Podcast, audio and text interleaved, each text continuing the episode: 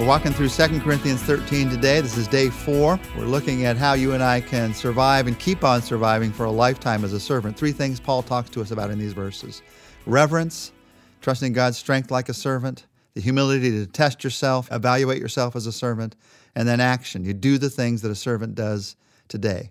And Paul continues with some of those actions, some of those things that a servant does as he closes this book. Verses 11 to 13, listen to what he has to say. Finally, brothers, goodbye. Aim for perfection. Listen to my appeal. Be of one mind. Live in peace. And the God of love and peace will be with you. Greet one another with a holy kiss. All the saints send their greetings.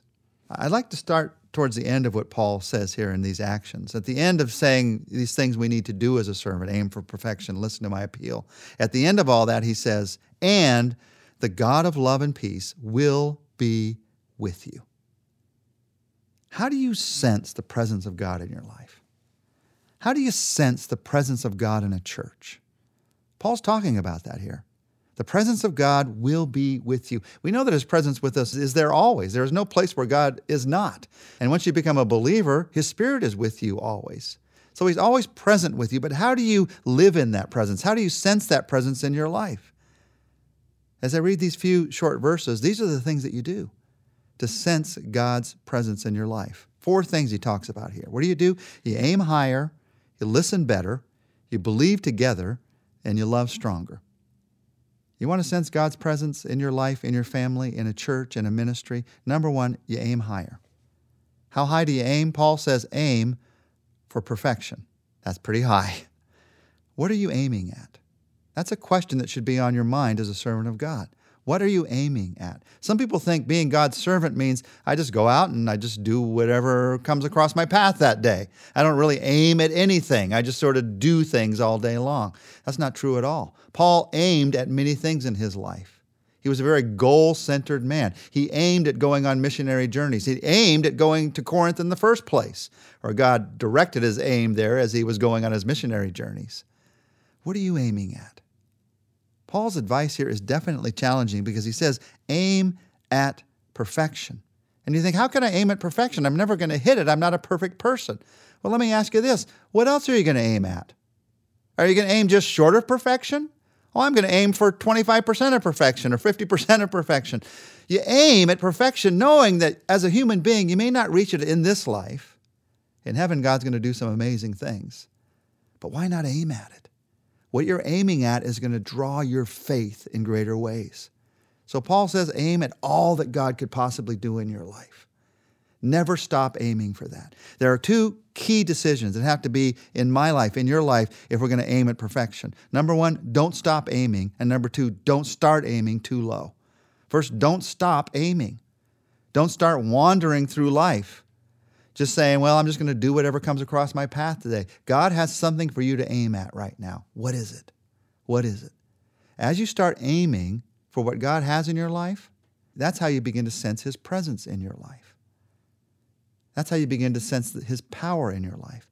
You sense God's presence and power as you aim at things that you could not do in your own power without His presence. If you're just living a life that's depending on what you can do in your power, you don't need to sense the presence of God, and many days you won't. It's in those times, and you know this, you've seen this in your life. It's in those times when you recognize, I can't do this without you, God, that you feel closest to Him. So don't stop aiming and don't start aiming too low. Don't settle for anything less than aiming for the perfection of all that God wants to do in your life. And you might think, well, it hasn't happened yet. Well, I'm, I'm too old. Well, the circumstances in my life, the way I grew up, I'm never going to reach it. Don't start aiming too low. Who knows what God wants to do as you aim at that? Who knows what God wants to do, not just in your life, but maybe in somebody else who takes it up, takes up that goal that God's put on your heart and completes it. So don't start aiming for half or a quarter or a tenth of what God wants in your life. Keep aiming at all that He wants to do. You aim higher. That's one of the ways you sense God's presence. Number two, you listen better.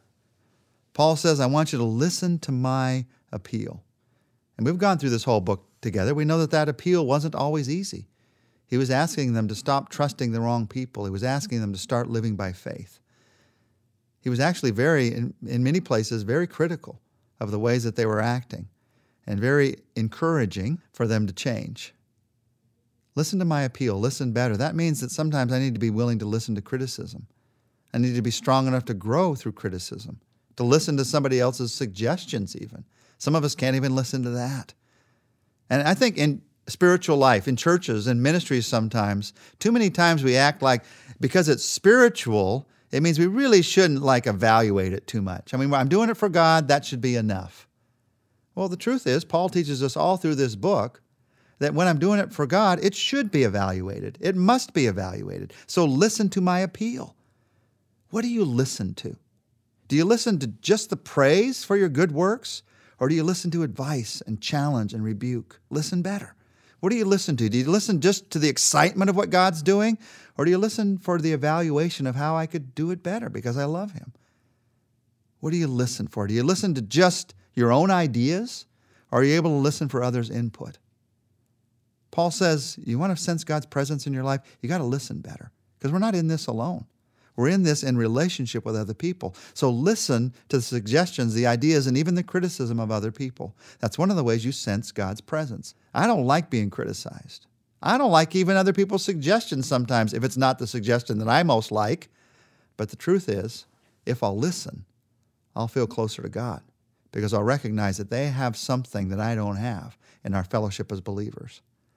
Now, the third thing indicates that as well. You listen better. And number three, you believe together.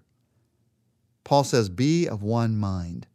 He's not just talking about agreeing about what's going on in the church here. He's talking about agreeing about our faith, our trust in God. One mind. He's not saying, I want you to live and have unity amongst yourself based on a common opinion. I want you to live and have unity amongst yourselves based on a common belief, your belief in Him, your trust in Him. The scripture talks about, Ephesians 4 is one of those places that talks about the unity that results in ministry as it talks about we have one body and one spirit and one Lord and one faith and one baptism and one God. Now, as I read these things about unity, as Paul talks about being of one mind, and he says it in many places in the New Testament, these phrases that he uses, they do sound, when you look at them, they do sound very theological.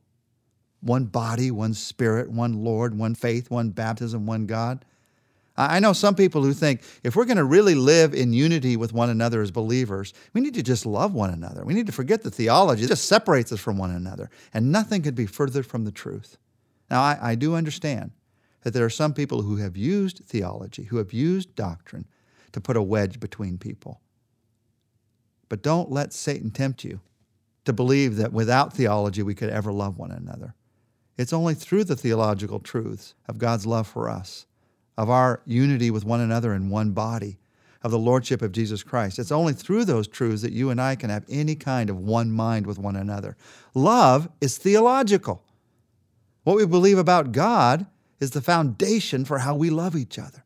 So we're to believe, but we're also to believe together. If I'm going to fully believe and understand in who Jesus is in my life, it's not a solo pursuit. It's something I do together with other believers as I study God's Word with other believers, as I get to know God better with other believers. That's how I understand better how God's Spirit works in my life. That's how I understand better what it means to love somebody else. That's how I understand better what it means to be part of a fellowship of a church. We believe together. That's one of the ways you sense God's presence in your life. Many people don't sense God's presence because they're trying to believe alone. We believe together. And there's a fourth thing that we do you love stronger. And the phrase that Paul uses here is live in peace. He's saying peace is to mark our relationships. And the word peace here is not talking about the absence of conflict. It's talking about the presence of something in our lives, the presence of a relationship. And it grows out of the security that we have. This word really has behind it the idea of the security that we have because we know Jesus Christ. The security that you have in the fact that Jesus loves you should govern all your relationships and give you a sense of peace in your relationships you would not have otherwise. Living in peace means you're secure enough to give to somebody else in love because you know Jesus loves you. You're secure enough to forgive someone else because you know Jesus has forgiven you. You're secure enough to love the immature because you know Jesus loves you when you're immature. You're secure enough to encourage someone in every circumstance because you know Jesus encourages you in every circumstance. That's what it means to live in peace. Now, Paul says when you do these things, you sense God's presence in your life. He's reminding us that sensing God's presence is not some mystical thing that just happens to some and some others based on our personalities. In many ways, it is dependent on the decisions that you're making about your life of faith. So, you want to sense God's presence today, this week? You want to sense God's presence in your life, in your church, in your ministry? You start aiming and you aim higher. You listen to those that love you. You strengthen your beliefs together with other believers and you restore your relationships, you live in peace. Let's pray for these things in our lives. Our Father, we pray that these very things would happen in our lives. Help us to aim higher. Help us to listen better. Help us to believe together. Help us to love stronger. Help me today to make that decision. Whatever decision anyone else makes, help me today to make that decision, I pray. In your name, Jesus. Amen. Tomorrow, we're going to look at the one thing that is most important. Without this one thing, everything else that we've talked about in this entire book will fail.